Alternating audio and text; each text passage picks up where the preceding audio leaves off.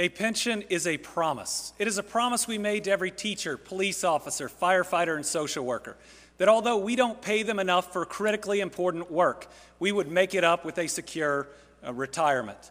But this governor and the legislature broke that promise. They tried to illegally cut the retirements of over 200,000 public servants, and worse, they put it in a sewer bill. That shows you what they think of us. But we defeated them 7 0 in front of the Supreme Court. So, what are they doing now? They're pushing all of those costs down on cities and counties. And those cities and counties are trying to raise our taxes. Matt Bevin is raising our taxes to try to pay for this pension system. It's time for new dedicated revenue.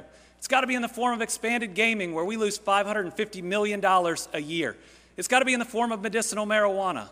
It's got to be in the form of ending these tax incentives for companies that are paying cut rate salaries to our families. And let's close a few loopholes.